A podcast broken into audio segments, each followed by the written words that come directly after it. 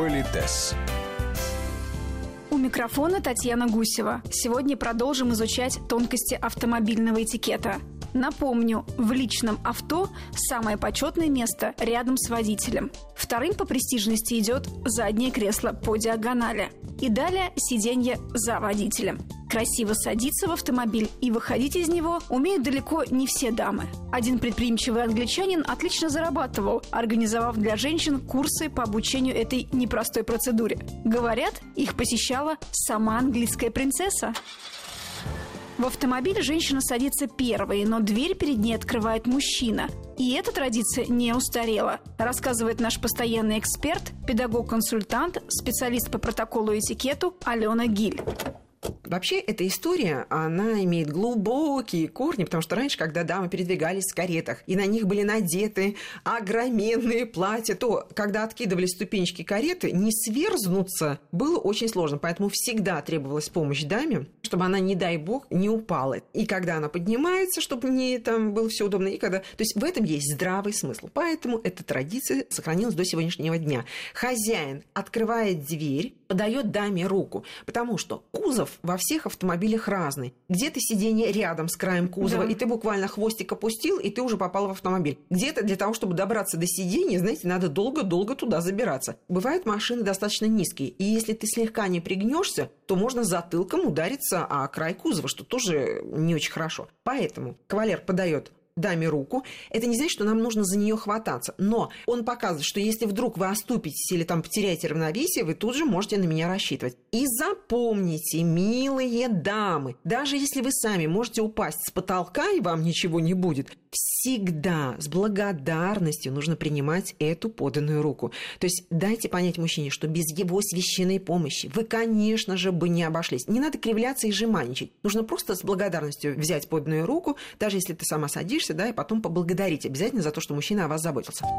Как усаживаться в машине мужчине, он решает всегда сам. Для женщин особые правила входить даме в автомобиль, вы знаете, зашагивая туда, широко расставив ноги, или плюхаться, знаете, когда стоишь на улице одной ногой, вторую заносишь в автомобиль и плюхаешься на это сиденье, но если вас никто не видит, в конце концов, делайте, вы свободные люди, делайте, что хотите. Но вообще-то неважно, дама в брюках или дама в юбке, как правило, лучше садиться. Мы сейчас говорим о гостевом месте, да? Да. Сначала хвостик, напоминаю, пятую точку мы называем хвостом ну или пятой точкой, да, мы опускаем сначала на сиденье, потом поднимаем две ножки и делаем такой, знаете, хлопок ножками два раза, вот так тук-тук ножку о ножке. Даже если там ничего нет, вот просто две пылинки, две соринки, а вы уже, коллеги, помните, что на чужой священный коврик в автомобиле нельзя в грязной обуви. Значит, мы слегка так постукиваем ножкой о ножку, и обе ножки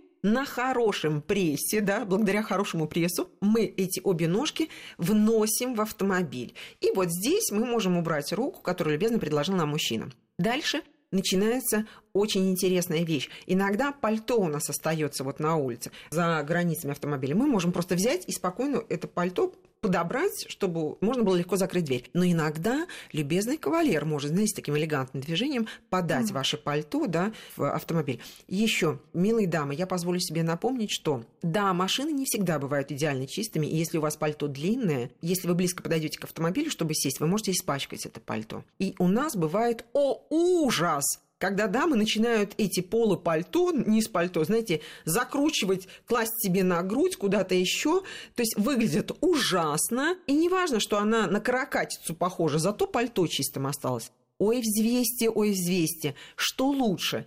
Испачкать пальто, но зато выглядеть королевой, чтобы мужчина гордился тем, какая элегантная дама досталась ему как спутница, или сохранить пальто, но выглядит вот каракатицей. Здесь не даю рекомендаций, каждый решает для себя сам. И еще один пикантный момент. Конечно, нет такой рекомендации, что в автомобиле дама должна ездить обязательно в длинной юбке. Но когда рядом э, с рычагом коробки передач находятся красивые дамские коленки, вы понимаете, что это провокация. И одно дело, если это едут два влюбленных человека, ну там все понятно, какие-то свои истории, да? Но когда чужая дама садится в чужой автомобиль к чужому кавалеру, знаете, специально коленки выставлять, подставлять их поближе, то есть надо посмотреть, как убрать ножки так, чтобы все было очень красиво, очень элегантно, но при этом не отвлекало бы внимание водителя. В дороге говорить, конечно, можно о чем угодно, но и тут есть свои правила. Не принято выяснять отношения, вести беседу на повышенных тонах или касаться каких-то сложных философских тем. Разговор должен быть легким, непринужденным и не отвлекать водителя от его основного занятия. Вопрос курения в салоне автомобиля решается, как правило, по взаимному согласию. Однако поведение пассажира, как гостя в чужом доме, должно быть максимально деликатным почти всегда понятно, курит хозяин или не курит. И вот даже если хозяин курит, не факт, что грамотный гость, которого подвозит хозяин, что он должен тоже это делать. Я бы не рекомендовала это делать. Если хозяин не курит, то попросить закурить в его священном автомобиле тоже, я считаю, не то что не элегантно, это поставить человека в очень неловкое положение. Мы обострим с вами ситуацию. Допустим, вы прекрасная молодая женщина, да, какой-то человек решил вас подвести. Вы явно видите, что он не курит, и вы просите позволения закурить а человек к вам очень трепетно относится. Вы понимаете, что вы ставите его перед э, жестким выбором. С одной стороны, это его священное пространство, в котором даже он не курит, понимаете, а вы тут вот... А с другой стороны, вы ему очень нравитесь. И отказать сказать «нет, в моей священной машине никто не курит», он, ну, вроде тоже как не с руки. Кто себя повел неграмотно?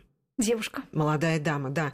Что я могу сказать и в осуждении, и в оправдании молодых дам? Надо знать, вот чувствовать такие вещи, знать, если хотите, знать правила игры. И тогда уже или тебе безразличен этот человек, тебе совершенно все равно, что он чувствует, тебе хочется покурить, ты говоришь, а я закурю здесь, да, и зная, что человек не может вам возразить, но вы сделали как вам удобно и ушли навеки.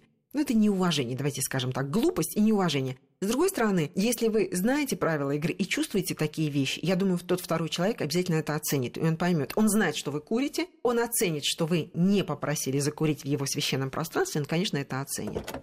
А вот ваше курение может пагубно отразиться на моем здоровье. Вам придется оставить эту гадкую привычку. Вот вы ехали-ехали с молодым человеком, приехали. Я жду. Да, да, вот совершенно верно. Значит, вариация номер раз. Когда человек говорит, ну, пока, то есть вам сразу понятно, что никто вам дверь открывать не будет, помогать вам выбраться из этого автомобиля никто не будет. И вам понятно, что он это делает не для того, чтобы вас обидеть, ну, как-то, знаете, ну, вот так вот как-то. Ну, милые дамы, мы спокойны Открываем дверь и спокойно выходим. Ничего страшного, корона не упадет. Но вы понимаете, что этот человек относится к вам не как дамик сердца, значит, у него нет никаких там вздохов, ахов, да, он к вам относится как к партнеру, который, ну все, он тебя подвез, ну давай, душенька, выходи. Ну, ну, ну ради бога, я выйду. Другая история. Приехали, человек, наверное, знает, что он должен был бы помочь вам выйти. Он, знаете, так через даму наклоняется к двери с ее стороны, открывает эту дверь. Ну, типа, давай, выходи, но сам не помогает. Вот, друзья мои, это называется, знаете, или уже лучше вообще никак, чем но вот это уже так для вот. мужчин информация. Вот, да, всего. лучше э, э, вообще этого не делать. Третий вариант, значит, приехали, сидит, ждет. Ну, вы сидите, ждете, когда мы, что вам откроют дверь. И он сидит, ждет, когда вы выйдете. Вот скажите, если он э, сидит, ждет, вы можете понять, он знает правила и не хочет для вас открывать дверь? Ну, напрягаться как-то, знаете, там что-то делать. Или ему даже в голову не приходит, что он должен помочь вам открыть дверь. Я очень сомневаюсь, что есть еще где-то уголки, где мужчины этого не знают, что они должны помочь даме выйти. Другой вопрос, что они для себя решают, будут они это делать для вас или не будут. И поэтому, если вы приехали, и он не хочет выходить и помогать вам, это его право. Но что с этим делать, с этой информацией, вы решаете сами. Я надеюсь, вы понимаете, что если мужчина не вышел и не открыл вам дверь, это не значит, что он недобрый, непорядочный человек, что с ним нужно прервать все отношения. Но это э, дополнительная информация. Да, информация. А еще, знаете, есть такая маленькая уловка, милые дамы. То есть вот когда вы приехали, если вы как-то вот не почувствовали, вот он будет открывать для вас дверь или не будет, а для вас это почему-то очень важно. Для того, чтобы выйти удобно из автомобиля, надо вообще, это секрет, надо переместиться на краешек сидения, да, чтобы вам потом удобно было ноги вынимать. Поэтому вот когда вы приехали, вы так, знаете, перемещаетесь на краешек сидения, сиденье и показываете, что вы уже готовы к тому, что вам откроют дверь и будут подавать руку. Ну и когда мужчина увидит, что вы уже готовы, и нисколько не сомневайтесь, что он сейчас это для вас сделает, ну, скорее всего, он это для вас сделает. То есть он выйдет и подаст вам руку. Если вы приготовились, а он не собирается помогать вам выходить из автомобиля, вы понимаете, что это информация для вас. Потому что ему лекции читать, что допустим, Сергей, так вы что, не помогаете дамам выйти? Или я что, вот здесь до утра сидеть буду ожидать и так далее? Чувствуете, не всегда уместно такой юмор, такие шутки или такие То есть замечания. лучше не комментировать Да, вот, момент. Вы, вот я набрасываю, да, вот как можно себя вести. Ну и, наконец, идеальный вариант. Кавалер встает, выходит из автомобиля, и пока он обходит автомобиль, направляясь к вам, мы перемещаемся на краешек сиденья, открывается дверь, он подает вам руку. Напоминаю, это также осталось актуально, потому что мы иногда можем оступиться. Понимаете, для страховки с благодарностью принимаем руку, вынимаем обе ножки красиво и аккуратненько Только выбираемся. Да, и потом, значит, поставив, имея точки опоры, потом мы выходим из автомобиля. Политес с Аленой Гиль.